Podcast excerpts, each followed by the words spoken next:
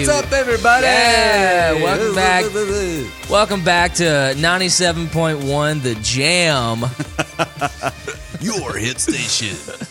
We hadn't done that in a while. Or maybe we Man. have, I don't know. Welcome back to the 90s. Like I always say, I kind of black out through the opener and maybe we recycle a lot of them, maybe we don't. Speaking of blacking out, and recycling. yeah, Hunter's not here. Hey! Oh, oh, sorry. Yeah. That was inappropriate. uh, recycling old uh, guest? yeah, I don't know. I, i'm a little nervous. He works for the place, so can he really be a guest? Yeah. Other than one of our members, Tim, Caleb is easily the guy that comes up on this podcast the most when he's not here. Yeah. But today he is here. So we will speak kindly. That's right. Yeah. we, Welcome, Caleb. Hey, welcome, Caleb. Yeah. totally unprepared for that. Yeah, Yeah, it's that's how it happens. So Caleb is here for very specific reasons. As everyone inside the Coyote Fitness community knows, he read a book one day about the gut and his whole life changed. right? That's how the story goes. It really is. Now he lives by his gut. yeah, exactly. Uh, so he has become a guy that has helped people um, patiently over long periods of time completely change their view on nutrition, how it integrates with fitness, how it integrates with just with just overall health. Really attacking probably one of the largest Achilles heels in anybody's fitness journey, and that is our intake. Many of us want to believe that it's what we do, how we score, what SugarWOD says, um, but you can be on the top of the SugarWOD leaderboard and still selling yourself short uh, because of your intake. But it's a very complex issue, and this is something that you talk about a lot with with clients, with uh, people one on one, and we want to take that conversation very public because the truth is we talk about nutrition and protein percentages and all sorts of things uh, on this podcast because a lot of it filters back to nutrition. Now we've traded Hunter for the expert. That's how we'll say that, right? Oh, Yeah, I yeah, think well that's- worded. That's a good way to say. it. Feeling a lot more confident now. I was petrified coming That's in. right, You yeah. guys have really helped me out here. So we, you have a pretty unique approach. I'm excited to do it this way because we've never had this conversation this way. But you kind of want to track through the arc of someone's life based on decades and talk about the things that are either pitfalls or things that are important based on those decades, which feels a little more approachable because you are only in the decade you're in, right? But you your life affects people in other decades as well. So I'm excited to have this conversation. I think we really need to get down to the content because there's so much of it there, um, so much good stuff. I don't want to sell anybody short. So we're actually starting at birth and moving our way to 70 plus. You're leaving those Caleb's birth. Caleb, starting at your birth, uh, you're assuming that we're going to live to 70 plus, right? So that's one assumption we should call out there. And there may be more decades after the 70s. Yeah, Uh, either you're selling us short or really over overestimating us. Yeah. I think generally when you get to 80, you kind of can do whatever you want. You've Yeah. laid a pretty good foundation. My grandmother actually sat us all down and told us when she got to 80, she could say whatever she wanted and she expected no consequences. I am looking forward to that. so I think eating is probably pretty similar. now I understand uh, why people think Steven Soller is 80 because he does that and the gray hair. And it's the and- same. Yeah. that's Yeah. right. So joke. actually, he's not. Thank That's you. a really good joke. Jim. All right. So let's start at birth. Let's talk about birth to 10 and the things that work into our lives that are largely outside of our control when it comes to nutrition, right? Yeah, I think the reality is a lot of people who we work with and a lot of the people in our gym, um, they have someone in one of these stages or one of these decades that has a big impact in their food and their nutrition. A lot of people will experience food with other people on a daily basis. And most of the time, people aren't eating alone. And because of that, there's a lot of temptation, I think, for people in other decades or other stages of life um, that require a little bit of dependency that ends up affecting their own personal nutrition. And so, what I'm hoping is that, like specifically with going through uh, birth through 10 years old, or you know, for kids, for young kids, that this will impact parents as much as their kids will, because ultimately, this life stage or this decade is going to be determined by um, the parents who are who are feeding the kids. That's a lot of responsibility, but it's absolutely true. Uh, you know, we talk about a lot uh, around here and also in my home. If our kid, if my kids are eating it, it's because I went to buy it and brought it and put it in the pantry. That's right. Right? I mean, that's That's that's, my right. responsibility. They don't go to the grocery store or to Costco or wherever. Um, and a lot of this has to do with the the marketing specifically towards children. You know, they don't put toys in broccoli, right? That's right. That's not how it works. So there's a lot of stuff at play here. Um, but there are ways for us to help maybe start good habits or, as you point out a lot, look back to our own habits going back this far and give ourselves a little bit of mercy of why these patterns are so difficult to break. Yeah. Right. Yep. So, so the things that move in from birth to 10, uh, let's start with those, just some general stuff. I know sugar is a big deal. Yeah. so the first one, of course, and that's going to be you're going to, we'll just go ahead and say it now so we don't have to address it every single one of these decades we go through. But avoiding daily sugar intake is going to be the number one thing. Um, you know, we had Lee Gary on the podcast uh, last year uh, who talked about dental health, even just from a perspective of long term health. We're going to get into the later decades, but for a lot of people, their health is greatly influenced by their their teeth health. And there's a lot of people who aren't able to eat the foods they need to because from when they were younger, they didn't really pay attention to the amount of excess sugar that they were intaking that affected their health in their 60s and 70s. And they didn't know a lot of those things like we do now. So mm-hmm. even from just avoiding daily sugar, but ultimately what it's going to do when when we are, you know, constantly rewarding kids with sugar or it's a treat to have, you know, a little bit of broccoli, you can earn something with sugar, it becomes an addiction that we'll see um, will last into the majority of your life. And so, trying to avoid that sugar addiction um, and the reward system associated with sugar in our brain, if we can avoid that from the beginning, I would say that's the number one priority um, for for kids in this life stage and for parents is trying to find ways to reward kids beyond, uh, for all intents and purposes, poisoning our body. Cookie jar, yeah. Um, interesting that you say daily sugar because a lot of people attack this like, well, we're, we're going to have a no sugar home or, you know, they go yeah, to the ridiculous. Yeah. ridiculous. Because Right. guess what? The kid's going to go and stay with a friend, or they're going to go to school and they're going to get sugar, and they're going to be like, "Mom and Dad, why do you hate me?" You know, it's not. that's the reality. Is like there's going to be sugar. We're not going to just say like, "All right, you're never going to have candy. Your kid's never going to experience like a cold Coke." Um, but the reality is there's daily sugars that my wife's a kindergarten teacher and the things that she tells me that parents send with their kids to school. Um, one, one of my clients actually told me they were doing a summer camp and one of the parents actually sent cookie dough in the lunchbox as the snack for, for the kid. And I was just, it, it blew my mind. But if you realize, you know, kids going through all the yogurts, right? The Go-Gurts and the sleeves of yogurt. Um, the the cookies, the cookie dough. I mean, just the craziest things that are the reality for most of the kids around us, even in schools, the school system. Um, the amount of sugar, chocolate milk, even is something that is considered um, a daily staple for the public school system. And so, the amount of sugar that kids are intaking in that age, um, this can be a life altering thing if they learn how to eat food without having that daily intake of sugar. And they still get to have the candy or the you know the treat. Yeah, to be excessive with it can set some real. That can start messing with your mind. Yeah, so just on. say we're going to avoid daily sugar, um, and I think you're going to enjoy those treats even more. Yeah, you, it, it's very tense as speaking as a parent when you you know you walk back into your kitchen and you realize that after that sweet bite you had after your meal, assuming you had a meal together, you get about thirty or forty five minutes down the road and your kids are hitting the pantry up again. You want, I mean, it's almost as sensitive as religion. To, Yeah. to tell your child like you really don't need that. Yep. Put that back. Find something else. It is, eat. and that kind of gets into some of the daily habits. I think one of the things. So we, you know, sugar obvious, trying to avoid that. But then going into some of the habits that kids learn from their parents. This is a stage where we, you know, eating is a learned art. It's eat, it's something that we um, look to the people around us and we eat just like them. Similar to how obesity and your risk for obesity um, increases dramatically when you have that in your family, in your direct family. It's something that eating is very much cultural and it's very family tied. And so some of the habits and things that parents can focus on um, during this stage of life is um, eating real food. So if kids see parents eating real food and not the pantry, the things that are stored in the pantry, but going to the store, bringing home fruits, vegetables, lean meats, um, understanding that food comes from the ground or food is grown and that's what we eat predominantly is is something that will stay with them for life, and that will be normal. Um, so eating real food, seeing the food prepared at home. You know, that's one thing that kids these days a lot of times aren't seeing. They're going to the lunchroom and they're seeing food that's on these trays already. They're grabbing food on the way home.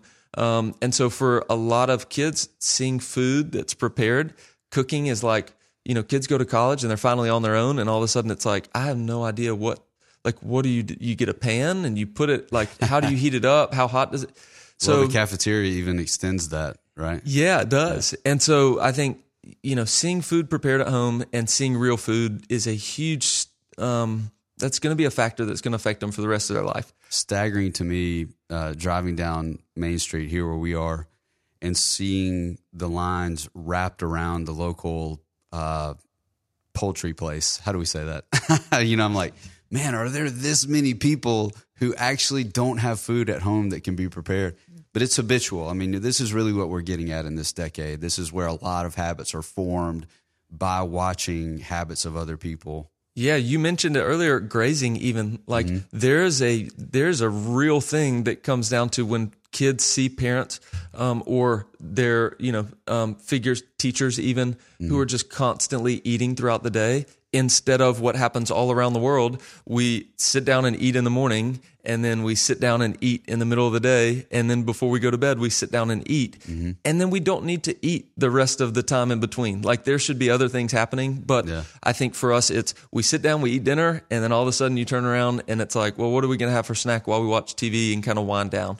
And so we wind down with food, and all of it gets down to that's where excess comes from.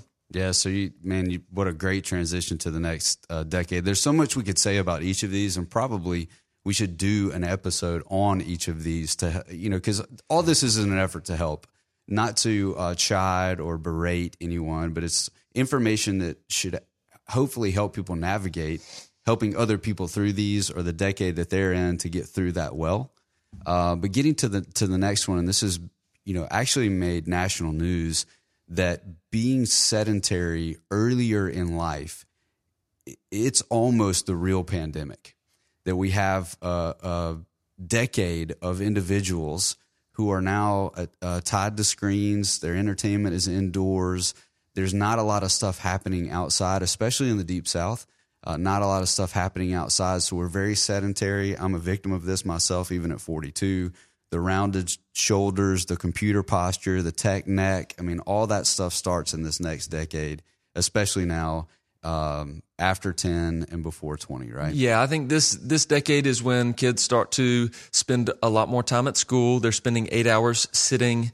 Um, their activities after school um, will maybe increase a little bit, but um, what I see and what I think about, even back to not long ago, from being in this decade myself, and for a lot of our clients who have kids that start to get into the teenage years, is you you have to learn how to eat at school and kids now are going to eat how they remember eating from the previous decade and you know those really foundational years. So kids now have the opportunity to eat at school on their own. They start getting into that age where maybe friends start to drive and so they go off on their own. They go to restaurants.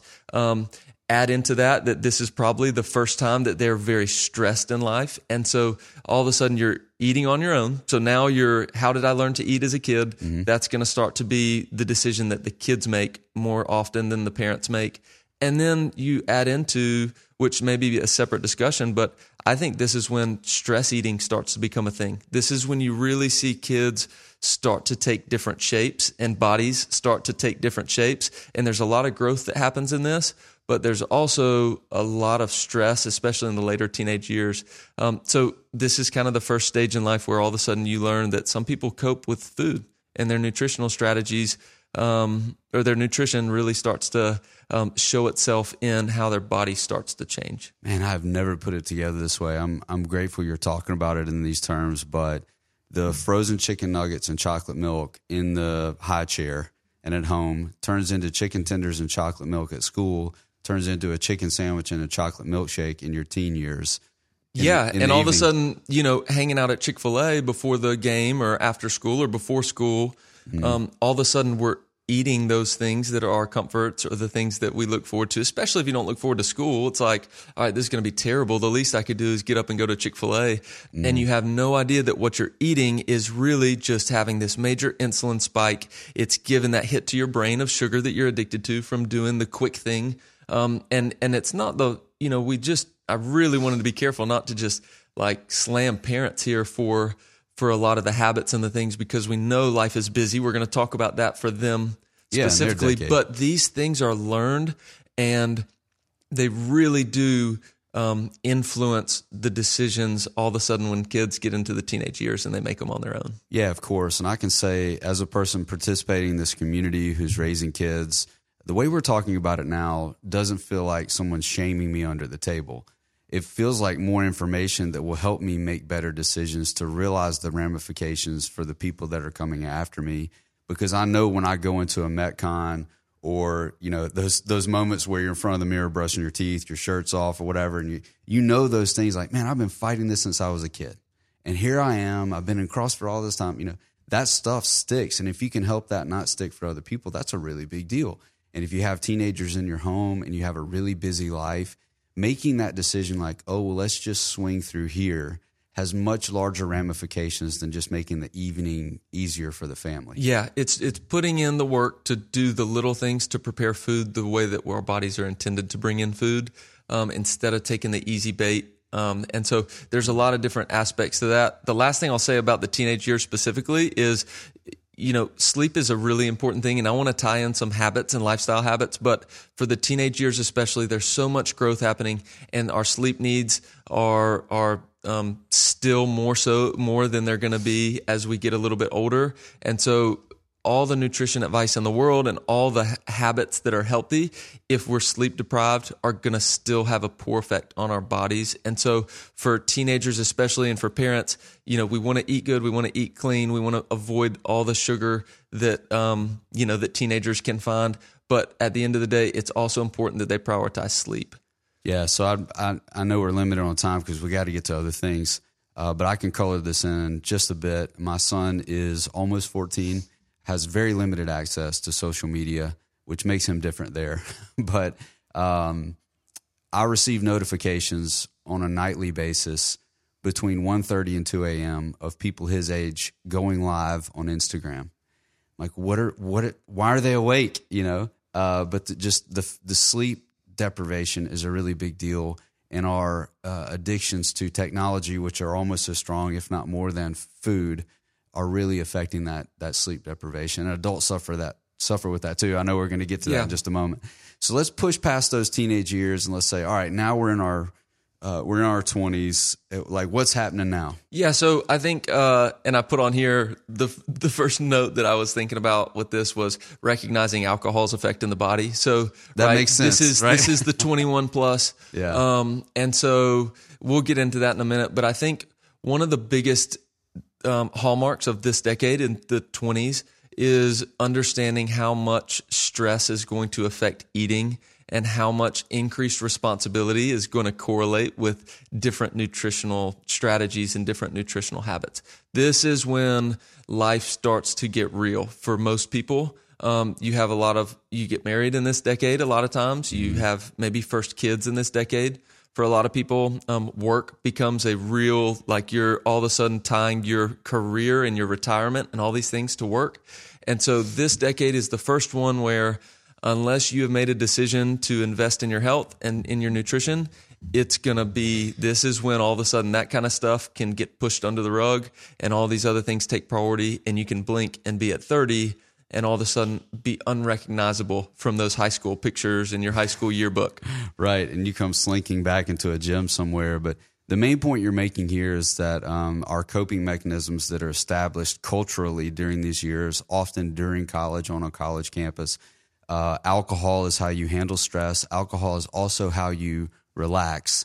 So you've got it. You're using it in both ways, and it, alcohol is notorious for adding weight around the middle, which is linked to all sorts of diseases. All that starts at that time. Interestingly enough, though, when you're 23 or 26, you can be involved with those kind of habits and you don't feel the instant effects. Yeah, you feel invincible still in your 20s, right? I think when you get into your 40s and 50s, all of a sudden the realities of friends who have the, you know, the the horror stories you hear about people who are very young having a heart attack or stroke and um, so those kinds of things become realities later, but in the 20s, I think um, even from a weight gain, let's take that because I look at 600 in body scans a year, right? And so we've got people from all different walks of life who come in. And one of the things that I think most people forget during the 20s is that even though they're not packing on the pounds and adding 15 and 20 pounds that maybe they blink and see at 45, a lot of times those changes are starting to happen now the lack of activity um, and the maybe non prioritizing of the gym because you still feel invincible and you're a professional now and you've got a young family.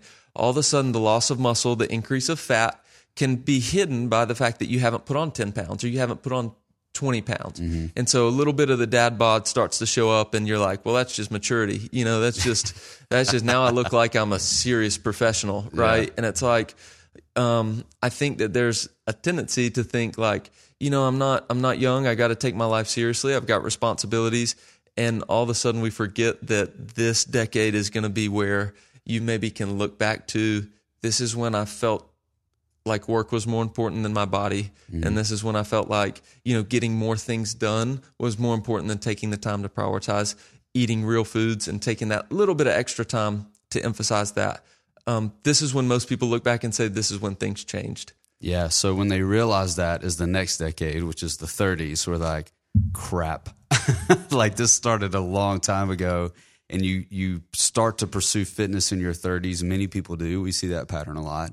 And they're talking about their 20s. They idealize the teen years when the glory days, and then they regret their 20s and they're trying to fix it in their early 30s. We see, yeah, I would say, which uh, Hunter could probably speak to this more than I would, but I would say that this is probably when we see the most, um, the majority of our members come in, and I would say an average member is probably in their mid 30s, mm-hmm. um, just enough to where it's like, all right, I recognize that I don't want life to continue like it's been, um, but young enough to try something new.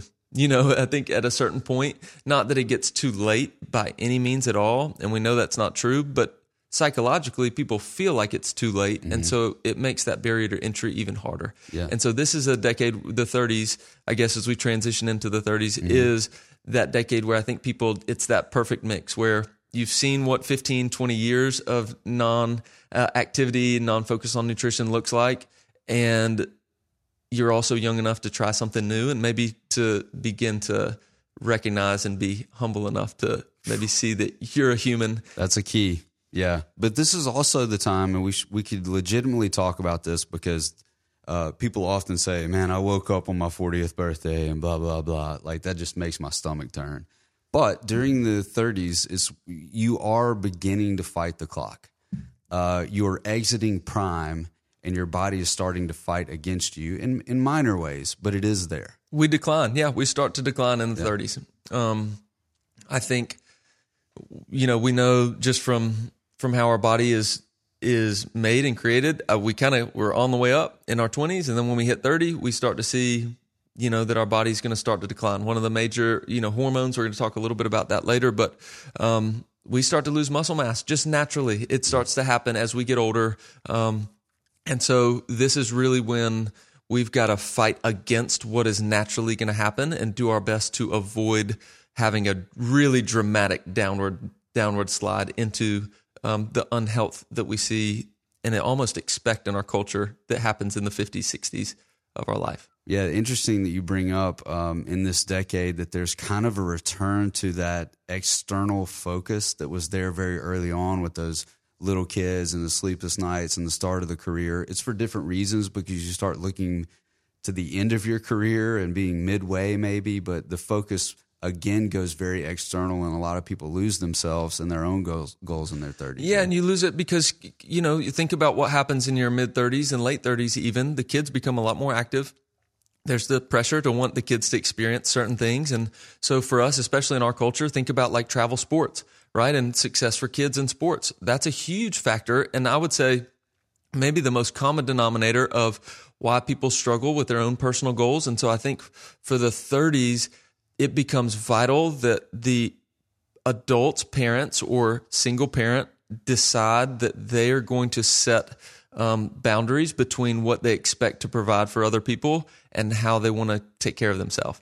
And so at this stage, I would say making the, you know, deciding financially what our life is going to look like for the next 30 years um, and how that will affect nutrition and how that's going to affect your, um, your uh, fitness and your habits concerning fitness and what you expect to lay as an investment in your future.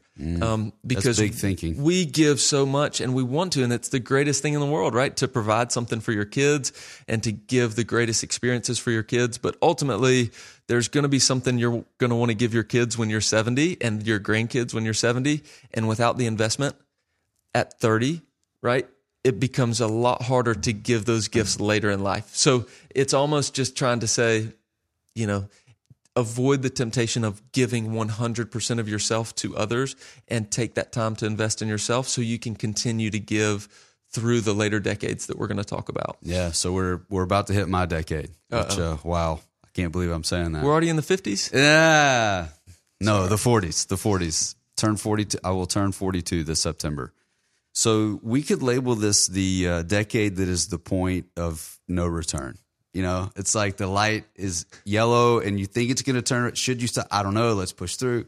This is a difficult decade for a lot of people because if you don't handle your 30s in a pretty aggressive way, and a lot of us fall into that category, you hit 40 and it's like, oh, I'm over the hill. You have the uh, birthday party with all, you know, it looks like death. And uh, there's just a lot of stuff cognitively that goes into this decade.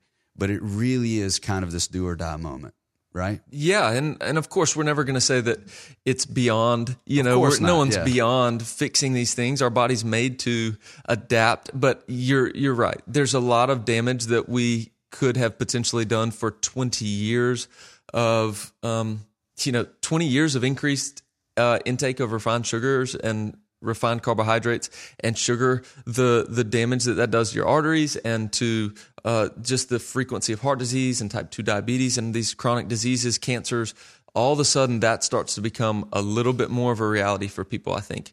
Um, you know especially as you start going into the later half of this decade. And so i think for most people there's a lot of maybe a lot of regret or a lot of looking back and saying i wish i would have. And what I want people to understand about this is that these things are things you can change and you can reverse. Now, obviously, if you have a heart attack in your 40s, like there's going to be damage potentially that's done. You just can't undo it. But mm-hmm. the reality is, I think this is when people, and I mentioned it before, start to maybe feel a little bit down about what they have been able to accomplish in the past. And they really start to fear what the next couple decades are going to look like. And so there is still so much hope in the 40. We have so many members who are in their 40s and are as fit as they have ever been in their life. And so um, there's still hope. But yes, you're right. I think there is a lot of that's when the scare kind of starts to happen. Like, what have I done? Those members that are in their 40s and are like are as fit as they've ever been, when did they start their journey uh, in the fitness realm? It could be two years. It could be three years. I'm not going to say someone in their first year is as fit as they've ever been. But the reality is, the things we know about fitness and what actually work capacity looks like, a lot of people that if they're in their 40s, 25 years ago, you know, CrossFit didn't exist. Functional movement wasn't really a priority with exercise. And so, what people who were in great shape, you know, and they look back in their high school and they were in great shape, what that meant was they probably did some curls and they ran a lot. And so, for us, like their increased work capacity and what their body looks like on the inside, paying attention to muscle mass and body fat composition. That's when we say people can legitimately claim that they're in the best shape of their life because they're capable, especially women. Women who are in their 40s who start at the gym, in their first year of being in the gym and learning how to move and coordinate their body to where they're able to move weight across distances, they are as fit as they have ever been, and maybe anyone in their family has ever been. Mm-hmm. Yeah. And so it can be a year, it can be six months, it can be three months. Um, but you know, the the fitness trend, I think, and what fitness was. Like you can, Ben, you could probably talk about this, but the aerobic videos and the things that people used to associate with Yeah. what health and fitness was is so far, um, we're so far beyond an understanding of health and fitness. Oh yeah, it's transformed over the years, and and even going through uh, the '90s, coming of age in the '90s, what was celebrated then uh, were supermodels that were on heroin. You know, th- they were the those were the females that were getting uh, the images in Times Square. You know, so uh, dep- depriving yourself of food is, was kind of celebrated. Fascinating to think about the people who are now in their 40s, the incorrect things that they learned that we're trying to reprogram. You know, for me going at 42, I did I did not start this way of life until my mid 30s, um, and had all you know we don't have time for that story, but yeah, I think we need to point out before we move on to the 50s, it isn't that it is the point of no return; it's that it feels that way. Yes. So that's what Coyote Fitness does, moves into a lot of people in that age bracket and convinces them, hey, you spend six months in here just kind of doing the bare minimum, you're going to be amazed that you could probably go back and whip your 18 year old self. Absolutely. That's such a good point. And I promise you, and the old t shirt that people come in and say, you know, the warm, our warm up is, you know, harder than your workout, all this stuff. You know, that's, I don't, we don't brag about those things. But the mm-hmm. reality is, there's a lot of things that we do in the course of a warm up that when people go through their first session of on ramp, when they come into the gym, there's more volume in the warm up than in this workout, right? Our first workout, I can't tell you how many people um, sincerely think they're going to die when they do that. And we, we make sure that they move at their own pace, but still that shock reaction of not moving for 15 years, that can be a wake up call for people. And it's so amazing how in two months they're doing more warming up and getting ready for their workout than they were able to do when they walked in. And that's not an over, that's not an exaggeration. I do 50 on ramps a year. So I get to see 50 new people over the past four years. I mean, it has been, um, it's been amazing to see. And I'm more convinced of that. That's awesome. That's awesome. People, it can change. All right, so we gotta we gotta speed ahead here. Get to the fifties. This is the ho- the hormone decade, right? Yeah, yeah, and I'm not a I'm not a professional in this, and so a lot of this is is things that we have access and information to, and so um, yeah, but it is we we see a lot, and we talk to a lot of people about it, and so um, it's something that is important to recognize. Um, you know, the 50s, I think for for most adults, this is when um, you start to see some changes that you feel like maybe you're not in control of. And so helping give people a little bit of education and helping them understand that you can control some of these things. There's a lot of hormonal aspects to what to aging that that are that feel out of your control and to some extent are. We're are, we're yeah. aging. We we cannot live to be 200, right? It's just not going to happen right now. But there's a lot of these habits and things that we talk about for across the board. Um, the limiting sugars and the eating a diet that's rich in lean protein and vegetables and nuts and seeds. Um, and those types of things, people are amazed at how much it really does help them feel like, you know what, I'm not a victim of this waves of hormones and things. What we are is a victim of our society of sedentarism and and way way over intake of sugar. Yeah, we're learning more about these hormonal changes as well. That we don't just have to be victim to them, but acknowledging in this decade that that is a different stimulus than we've had to face before. Our body's changing in a different way that feels more dramatic because it's hormone based. Absolutely. you know, when you have um, a decrease in testosterone, that's not something that pushing away from the bag of Doritos is going to fix. However, how you treat your Potentially. intake, yeah, yeah, how you treat your intake can help with those shifts and changes. Absolutely. Yep. Yeah. And it can make it less dramatic. Um, and again, there's no there's no way to um, to downplay the importance of feeling like you're in control. And because I see people and I get to meet with people um, frequently who who do feel a victim to their hormones and and very much um, want to place a lot of uh, blame on hormones that could be attributed to an American lifestyle. Um, And so, what we're trying to do is just help people to give them some um, tools and resources to say there's a way our body's meant to age, and that we can't change. We're not trying to change that. We're not going to try to change the fact that we're getting older and try to just like block it out and say, oh, we're fit. We can work out. You know, I can do pull ups, so I'm not going to age. But we're trying to just not give the power to those things to say this is going to determine how you feel.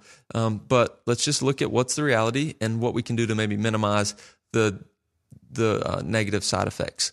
Okay, so let's push into the 60s here. This is one of the most confusing decades, I think, currently, because you can see someone 62 that has to have someone else do their grocery shopping for them because they physically cannot navigate a grocery store. Then you turn on the Ironman, and there are people 60 plus who are whipping folks that are in their 20. Like, how does this happen? Yeah, the the and especially even you look at the CrossFit Games. That's one of the coolest aspects of the the competition side of fitness is seeing what the age group qualifiers and what the age group CrossFit athletes look like relative to um, the average person who is struggling to go to the store and it's just wiping them out for the day to go to the grocery store. Um, we talked about dental health and sugar intake. And when you lose the ability to chew food or when it's just tough, they're not going to, a lot of times, I don't even think that it's something that we want to acknowledge.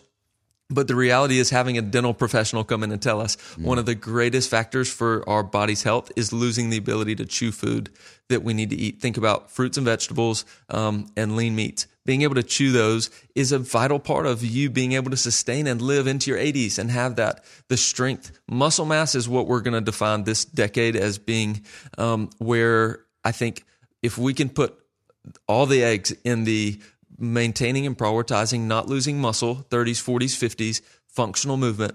If you can live on your own and you can um, accomplish some of these daily tasks that are vital to a healthy body, I think you're going to see the the increase in quality of life is hard for us to um, tangibly identify when we're 30 and 40. But when you're in your late 60s, I think that if you were to to ask people who are in that decade what they would give to be able to maybe do some of the things they want to, um, it would be no it would be no question. We need to prioritize muscle mass through these years, and we need to prioritize being able to functionally move through our day so we're not dependent on someone else. Yeah, so if you're if you are not in that decade, if you're pre that decade, then you'll start putting money in the account so you can write those checks in your 60s, later 60s. If you are in your 60s, then you can start making deposits in that account, paying attention to supplements, um, understanding that it's more difficult to get protein, so I may have to go to supplemental protein more. Well, than- your body's not able to metabolize. You're not able to um, to use the protein as efficiently that you're bringing in. So your protein needs go up. I tell people all the time. Most people think of a protein supplement and a bag of protein, or you know, most people's protein. You know, we obviously we have it at our gyms, but people aren't in our gyms. They think protein. It's like, all right, Walmart they've got some, but GNC, you know, they go in. Uh, protein supplements are not for younger people. They are. We use them and we need to use them, but protein supplements are not predominantly going to be most beneficial mm-hmm. in the younger stage of life because we're able to take in all the protein that we're eating from food. It's when we start to get older, especially when we get 50, 60, that we are going to almost absolutely have to supplement a protein. And so a bag of protein should be the thing that we see in our parents and grandparents' houses and pantries, um, more so than the 20 year old who's just consuming 100 grams of protein more than they need in a day just because they want to get jacked. What a great It's picture. like a protein supplement is most beneficial. That bag is most valuable to someone who's 65 years old. hey Nana, can I have a snack? Yeah, you can have some of my protein. You can make gains. All right. mean- so we wrap up with the 70s, and I think we could say all the stuff that we said about the other decades still applies, but th- this is the decade where you're really either receiving the benefits or paying the price for when you started taking these things seriously. It's retirement of your nutrition and your exercise. You know, mm-hmm. it's people financially, everyone understands start investing young. You know, it'll pay dividends when you stop working, when you retire. You know, start building the retirement account. It'll buy you freedom, all these different things. But the freedom of investing in your fitness, your, you know, building muscle, functional movement, and investing in your nutrition and, and having your body function as it should. Um, I, you know, I'm really, really passionate about this because I can't imagine someone in their 70s who wouldn't, who doesn't want to be more active with their grandkids, more active in, they have freedom from work, right? A lot of times they're not working. So they are the most uh, they have the most potential to impact their communities, their churches, their families, um, and you know to give the things they've been wanting to have the freedom to be able to do. And so, if we can invest in that early on, we're giving ourselves a gift of ten years of no commitments. I can do and help anyone that I want to. And so, when you're able to do that, I think into the 70s, then you're going to see and experience a lot of joy and a lot of happiness in your life. Um, your quality of life uh, is going to be improved. So this is when you reap a lot of the benefits. But again, we have people that start in their 70s, and you know, yeah, it's an uphill battle to try to build muscle in your 70s, but you can do a lot of amazing, amazing work to prevent that, to you know, to lose body fat, to lower your weight, so that you're able to functionally move better. Um, and so it's never too late, but this is also the time when you really do see the investment. Yeah, man, it, the is amazing, isn't it? You can you can transform it almost to the final day. It will respond to that stimulus. So, what a fascinating way to look at this this whole journey. This has been a lot of information. So, before we move to the next segment, what would you say? Like, here's the one or two things that like focus on this no matter what decade decade you're in. Those will be some good first steps. Um, don't uh, get off the couch. Like, just move. Okay. Because we get we get a lot of people, and I am I'm a huge proponent, obviously, of CrossFit methodology, what we do in our gyms, but by no means do I think that it's like either do CrossFit or just stay at home. You know, it's like, no, just move, just get off the couch. Please just don't sit. Just I hate that our listeners couldn't see his face. That was perfect. just don't just don't sit down when you get home from work because you sat all through school in a desk. You definitely just sat around in college. Um, when you start working, you generally you sit, you work, you're trying to lay the foundation for your future and your family, and you're working hard to provide. Um, and so we just sit, we sit, we sit. And so trying to counter that, um, you know, I I talked about this on our maybe the first time I was ever on the podcast, but getting to live in a different part of the world where people walk places, it is amazing how much functional they are into the later stages in their life. And so the we cannot overestimate the power of going for a walk, stretching for five minutes in the middle of your day. Um, so just starting to move, get off the couch, and then eliminate sugar. Eliminate sugar. It's what I mean. We see it with the pandemic right now. Um, the the the comorbidities that are associated with um, COVID 19 and the things that are uh, affecting our world and have just transformed our view of the world. Right now, the associations with chronic disease that we can directly tie back to Sugar. refined carbohydrates, Yeah. pastries, sugars, you know, uh, it's just, it's very sad, but it also is very hopeful because we know what to do. Like, it's not a secret. You know, we know that Coke is paying millions and millions and millions of dollars to downplay the role of sugar um, in kids and adults. Um, that's why we didn't even talk about it in the 50s and 60s. There's a lot of 50 and 60 year olds who are victims of what all these companies, big sugar companies, um, have tried to push down with the saturated fat. They believe that saturated fat is what's causing heart disease that's killing, you know, 600,000 people a year in the US. And it's just because it was just, you know, it was just a lie about trying to hide the impact that sugar has. And so for us, off the couch, off the sugar, if you can do those two things, I think that um, you'll begin to put some uh, more or less investment into that account of your later decades. Both those things are happening while you're at a Metcon in Coyote Fitness. You're not on the couch and you're not eating sugar, at least for that hour. Shameless plug. All right, great episode. Let's move on. All right. Oh no, segment. Maybe we should do the other other parts of the episode. If you want, yeah. I mean, Uh, what do you guys, Guys, I don't know what's going on. so. Neither do we. Let's move on. okay. Uh Outside, the box. oh, and lower. Wow. yeah. Did not see it coming. Hey, I'm full of surprises. Yeah. And so are you. just like you. your 70s. The 70s or our yes, 70s? all of them. Okay. All right. I'm totally nervous about this, by the way. The, uh, you guys chose not to hear the um, the the prompt for this outside the box Mm-hmm. beforehand, and I think you're going to regret it because um, not as much as next week potentially. Okay. next Next two weeks, month- Okay, yeah. whenever we're Whatever. again together. Uh, all right, are you guys ready? If you need, ready. if you need to, uh, I can a- I can ask the question, and we can take a beat. You can process, think back through your childhood, whatever you got to do. You can pause the podcast without everybody knowing, right? True. Uh, We've never done that before, ever. yeah, unprecedented, but we could do it this time. Yeah, we'll make changes. All right. Are you guys ready? Yes. Let's do it. If you had to pick three action movie stars, so all three of you are doing this together. If you had to pick three action movie stars to help you survive the zombie apocalypse, which three would you pick? Caveat: You cannot pick. Um, sorry, you're picking their character. You're picking a character that these people have played. Does that make sense? Yeah, yeah, yeah. So you, but you cannot pick some uh, a character that was in a zombie movie. It has to be an action. Like you so- can't, it can't be Brad Pitt from World War Z. Like that's that's not allowed because Okay. that was a zombie movie. and also like MacGyver's off the No. choices because he's not in a in a movie, right? No, Or he probably was in a movie, you right? can choose MacGyver. you could choose MacGyver. So uh, here, Okay. maybe this will help you. I'll give you my three. Yeah, that Alright. would help. Yeah, because I'll Okay. mess this up if, if I go first. Okay, so my three, um, and I'll explain why I picked them as I go.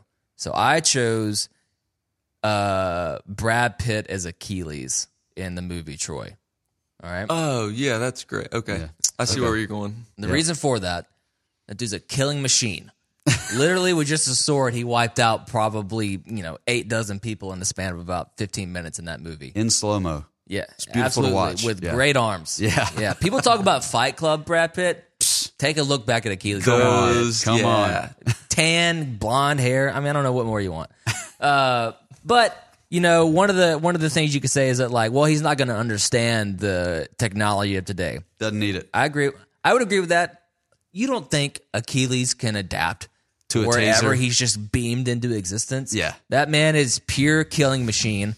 He'll figure it out whether it's with a sword or you know a pistol. Okay. doesn't matter. Okay. All right.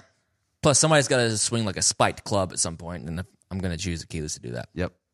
After that, I've got Mark Watney, uh, played by Matt Damon from The Martian. All right. If Whoa. you never saw The Martian, Mark Watney was a botanist that literally grew potatoes on Mars. Hold on. You just chose a botanist That's what for the zombie apocalypse. I'm thinking about survivability here. I want to make it out. We're we're in a basement forever. Grow Exactly. You're, you're next level on this. Yeah. Well, you know, I didn't talk much during that previous. if we segment, kill them so- all, we still have to eat. Exactly. So I'm going to trust him. Well, not even just purely for the food sake. Someone that can grow potatoes and I think it was other vegetables too on Mars has to have some genetic makeup in himself that he just knows how to survive. All right. I have to assume that Mars is tougher than the zo- zombie apocalypse. You know what I mean? Yeah. Yeah. Minimal resources, doing things from scratch pretty much. Sounds like apocalypse to me. Yep. Mark Watney. Sounds Matt like a lot of thought went into that choice. Man, did it. Absolutely.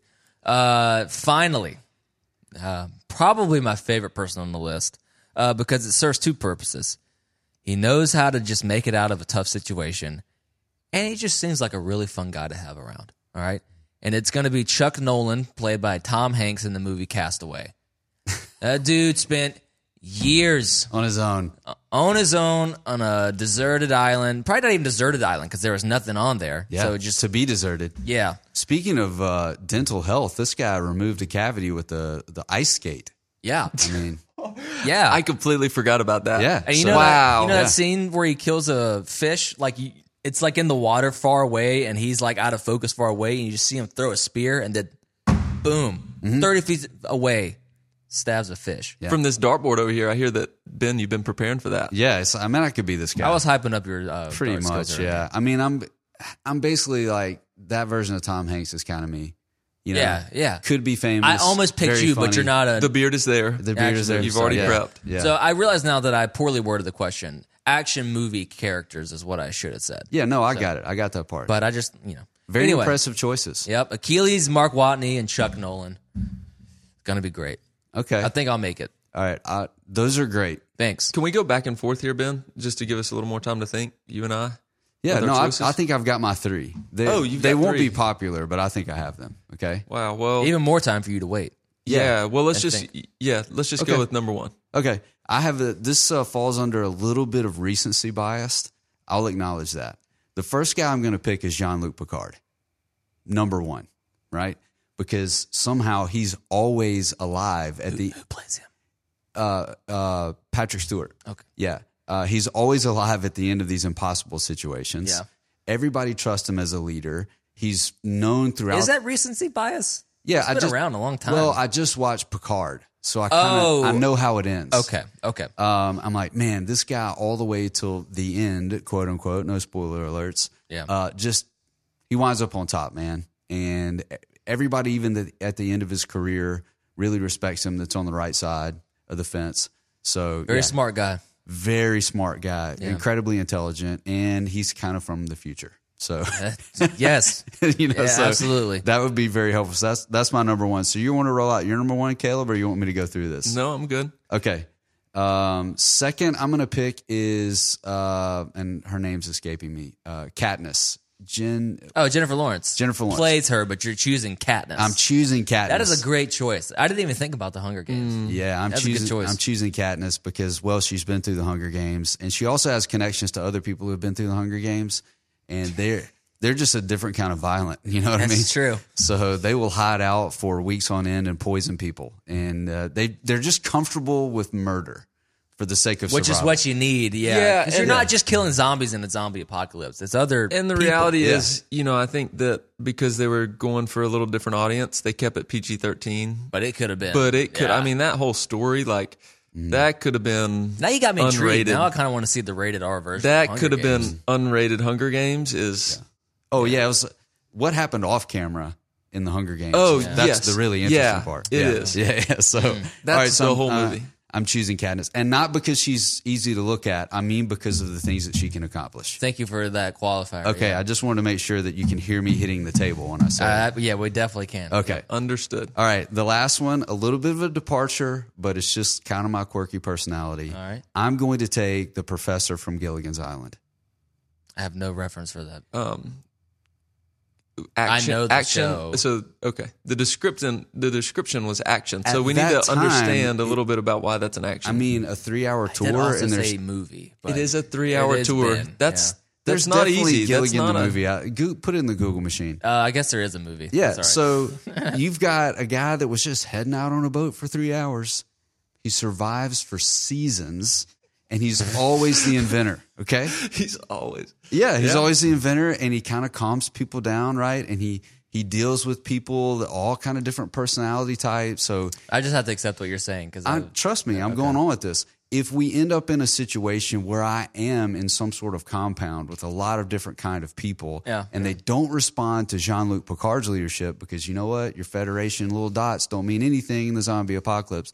I need a guy like the professor mm. who can say, "Look, nobody really wants to be here, but look, I invented this thing out of a coconut," and distracts everybody for the next 27 minutes until the episode's over.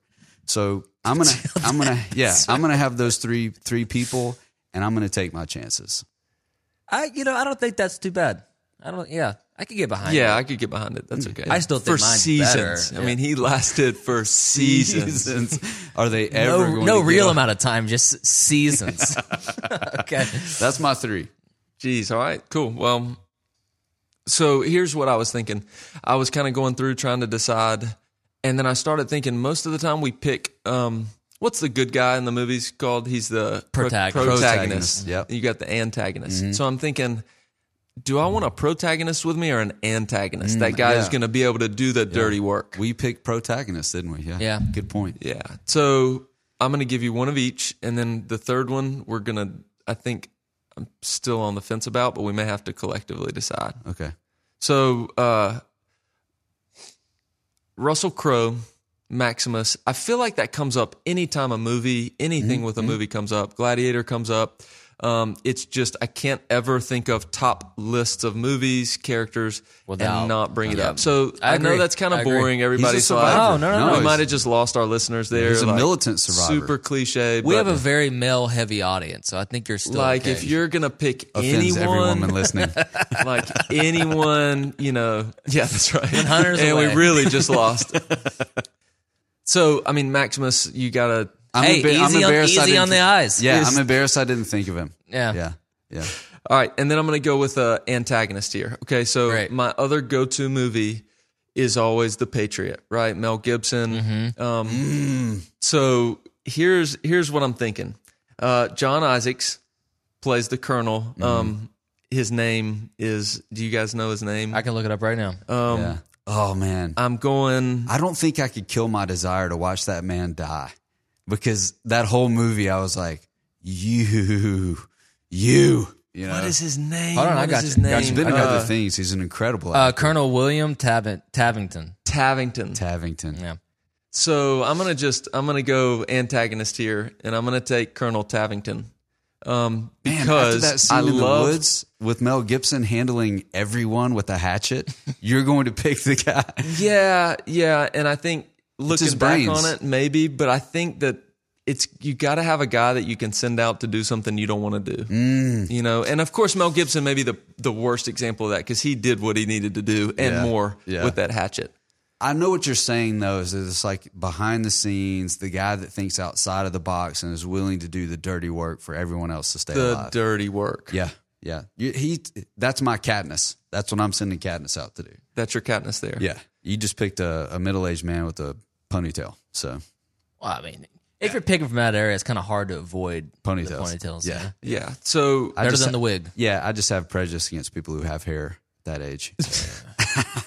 All right, so your third we have to debate. Yeah, well, no, we're not really debating here. We're going to collectively. I think we want to pick the one that you guys didn't think about. We're gonna we're gonna give you guys a, Somebody we're missing that someone be on we're this missing. list. Yeah, I feel like we owe it to our audience to collectively also- put our minds together. I kind of had the caveat on there that you couldn't pick somebody with superpowers. Oh, That- see, I was that's a little yeah. bit cheating, but I didn't put this on person on the list because it's kind of in the gray area. But I really don't consider it superpowers. I think Tony Stark, uh, Hmm. given how he breaks out of his prison in Iron Man, the first Iron Man, is a really good example of ingenuity in a really he crappy. he did heart surgery on himself. Exactly. With- Stark is kind of the modern MacGyver. Yeah. So that that would work. It I, is. I tried to put the Incredible Hulk on my list, but then I, I realized in your question You Where he was asked going the with that. question. yeah, Yeah, you yeah. couldn't I couldn't but it would be a real advantage to have someone that strong with you. And, And- also yeah. that angry. Yeah, like there would the zombies wouldn't stand the chance. I feel like if that was They going would just on. say like, no, no, that's where the Hulk is. There are plenty of other weak people. yeah. Yeah, yeah. The other two people you brought with you would just do nothing. So it'd be you'd, you'd have that company, and I'm stuck with Colonel Tavington. I That Yeah, would now just you're just be looking for people to help Yeah. watch people or zombies get killed by a green monster. Did we did we want to go into like some of the intellectual things? Which now that I'm thinking about it, like the- picking a botanist? Yeah, that may be a good idea. yeah, but even like guys like Marty Byrde from Ozark, I'm like, man, what creative things might we need Yeah, to that's why- employ to fight this battle without, especially if we're going to go opposite the Hulk? you Yeah. know? So one of the one of the tips I can give if you're trying to do this list at home is to Google. is Not while you're driving. yeah. Go ahead and pull over right now. use this quick tip. Uh, I just googled like survival movies and like picked who I thought was the smartest person uh, on the list as far as like survivability goes, and that's how I came up with the Martian. yeah, person, I was so. gonna, I was, I was really leaning towards Denzel in every movie he's ever done. That's a good point. Yeah, So, yeah, but that if Book you can tell, it's kind of a guy with superpowers, just in It is, general. yeah. so yeah. it's kind of if you cheating. could collectively, like, I had Denzel as my third, and I was like, man, that's just kind of like, that's too easy. That's a quality pick. Again, embarrassed that I didn't think of this guy. Yeah. Book of Eli, and in another movie, he lands. a Book of uh, Eli is a good choice. His yeah, he- he lands- Oh, he's the blind. plane upside he could, down, He yeah. could take the, yeah. Yeah, yeah. Denzel Washington. I thought about um Sorry if I just spoiled that movie. He's blind the whole time. Really for- old movie. really old movie. like 08, I think. yeah, yeah. Um, I also thought about uh, Tom Cruise's character from Mission Impossible because, like, that, that dude does not get hurt ever, And you have in the- any situation. Yeah, and the comedy of a couple of those lines in those movies where you just look at whoever you're watching the movie with, like, did he really just say that? Like, My team's dead, Jim. They're all dead. yeah. okay, Oh, I uh, this is. I think this may be. I would really be curious to hear your guys' response to this person. I almost put on the list uh, John Krasinski's person from the Qui- uh, A Quiet Place. Ooh. because it's post post apocalyptic, Mm-hmm, right? Not zombies, so we're not breaking any rules. you That got to be quiet though for zombies. Ex- Yeah, not a bad point right there. He's Um, able to handle himself and his family, and you know that he's willing to sacrifice himself to save you. Uh, s- Spo- spoiler. Spoiler: He dies. Yeah, Go back and watch that one because Well, the we see second the one's coming out. We see the a trailer. days. He's not. Yeah. he's not in the trailer. well, they yeah. snuck him into the trailer, I think, but yeah, he's dead. Yeah, Yeah, He's gone. pretty, now you know. pretty much based on the grief of his children. so- that would probably be my three B. I'm feeling really good that I was selfless enough to give that third pick. We had a good. yeah. Yeah, I we feel like that was really those were really great answers to that wacky question. Yeah, th- thanks.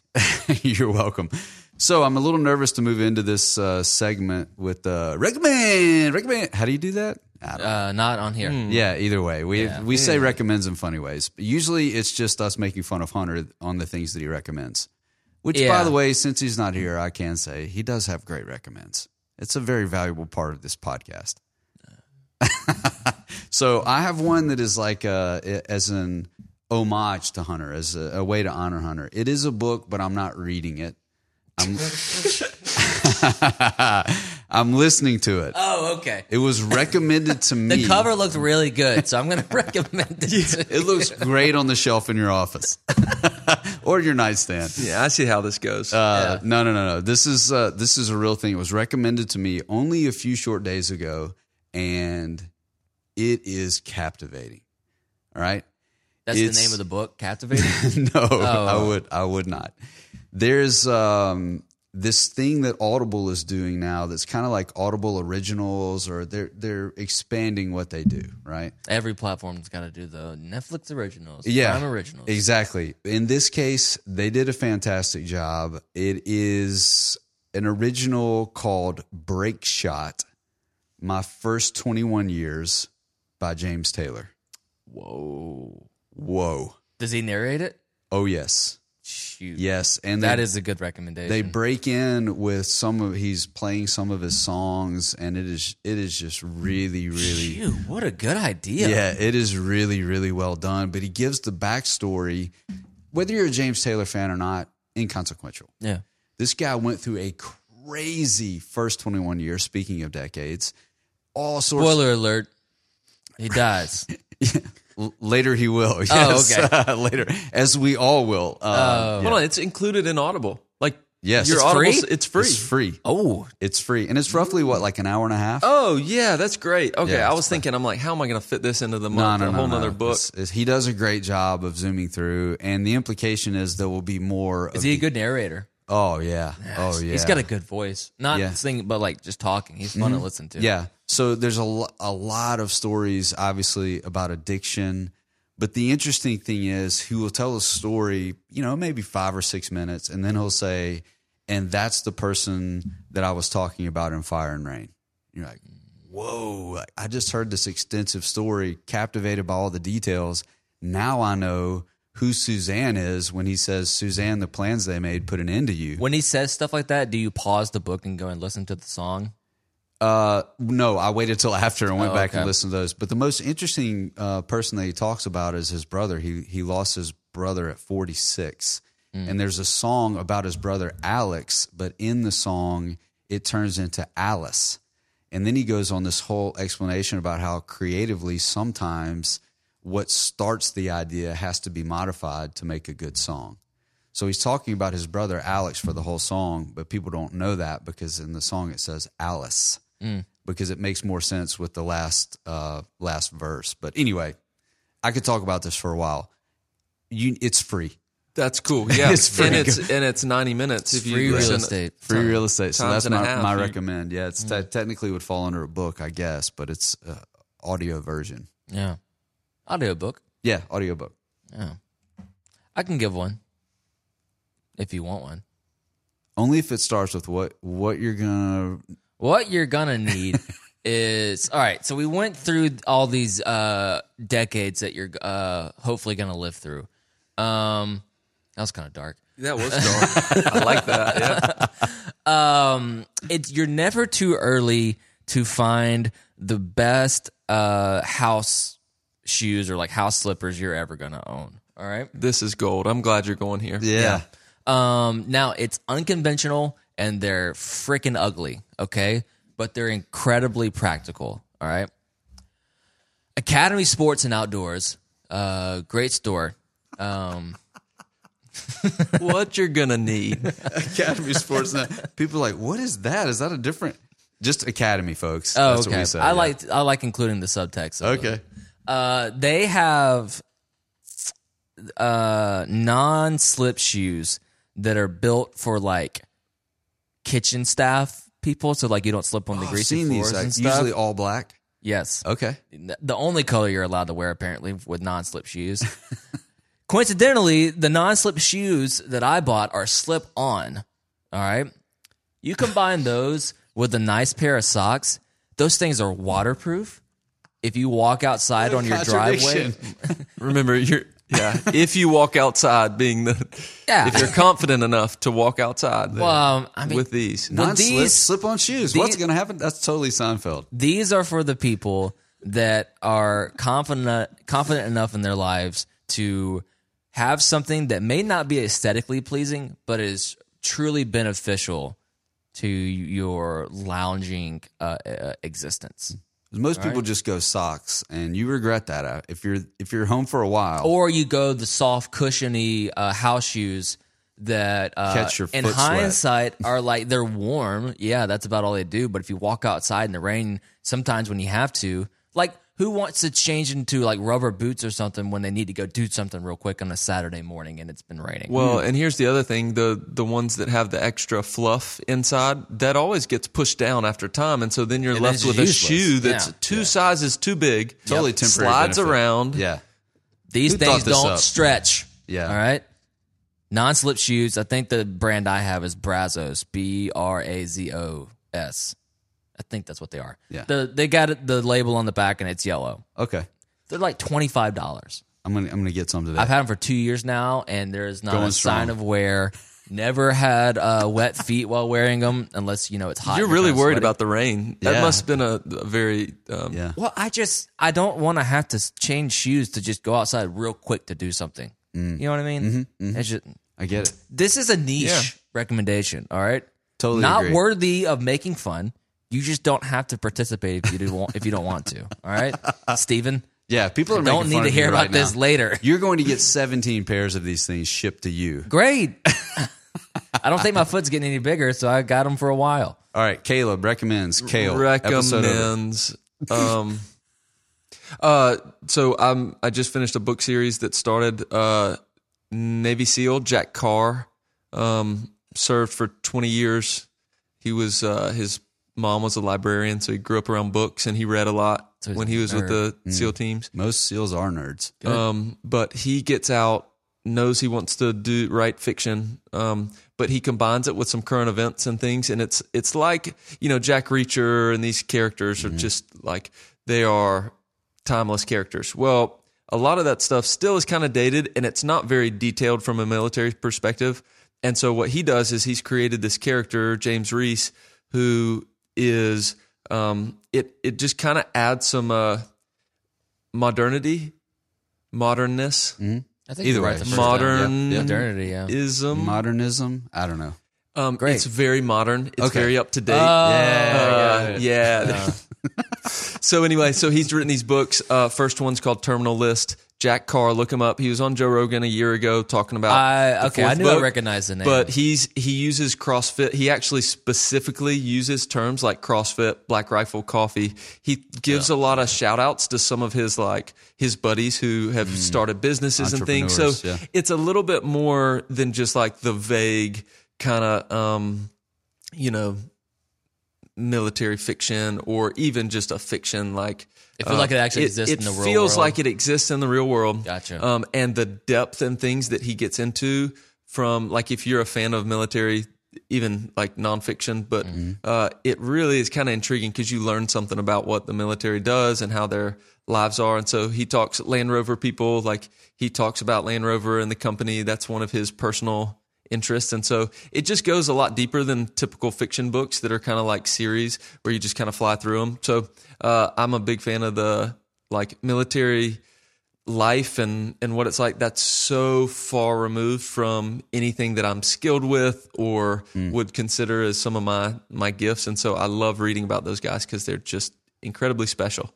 But he's created this fictional character that he plays off of a lot of his 20 years actually being a Navy SEAL And So, so, what's the starting book again? the terminal list. Terminal list. Yep, and it plays into the government, and it Like an conspiracy airport thing? theorist people will like really love this. Mm. But even if you're not um, crazy into the politics of certain things going on in the culture, this book will give you a lot of things to think about, and um, it's it hits on a lot of these things that I think we all can identify with. Um, you know, revenge and so Terminal list. The Did terminal list the is book one. There up? are four, and I read all four of these in the last four months, three months, and just flew Oh, here through them. go. And now the fifth one's not till next spring, so I'm stu- It's like Netflix. Like you find a series you love and you fly through it, and then you're like, wait, 2023 is when the next episode. So we're four in. He's writing the fifth one now. Uh, what what did I do? Did I?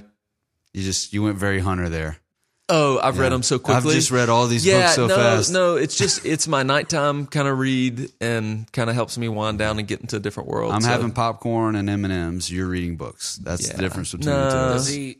Is there like killing in the book? Oh yeah, some of the torture things are things that are like this gets into like not I'm that out. it's it's super gory, but some of the things that he does to get information and things aren't just like your your uh, cable television, you know, MacGyver stuff. It's like this is this is Mm. That may have H- happened. This is like HBO stuff. Yeah, you know, Wow. a little bit a little bit deeper, but and it's not even like the gore. It's more just the thought and the why and just the science behind certain things. Great, great recommends. I'm proud of us, guys. It sounds violent. All right, so we are making the turn to get to the next episode, which you will want to tune in for or keep listening because we are going to attack. When, the- what are we doing right? We've never I'm, done. I'm this. adding it. I'm adding it. teaser. Yeah, teaser for the next episode. We're going to talk about supplements. All about supplements. We're going to talk about how to cheat your way through all the things we talked about in the previous in this Yes. episode. You know, the nutrition Yeah, and the all of investment and Coyote the- Fitness is the eating real foods. releasing a discipline pill. We Stay are tuned. going. Yeah, we're going to make it. Here's the easy way out, people. Yeah. All right. Stay tuned. Next episode. Join us again. Mm-hmm. Back in a while. Mm-hmm. I'm just doing this because you're hating it, Yeah, I, Chase. didn't, I don't like this. Supplements next episode. Yeah. All right. See ya.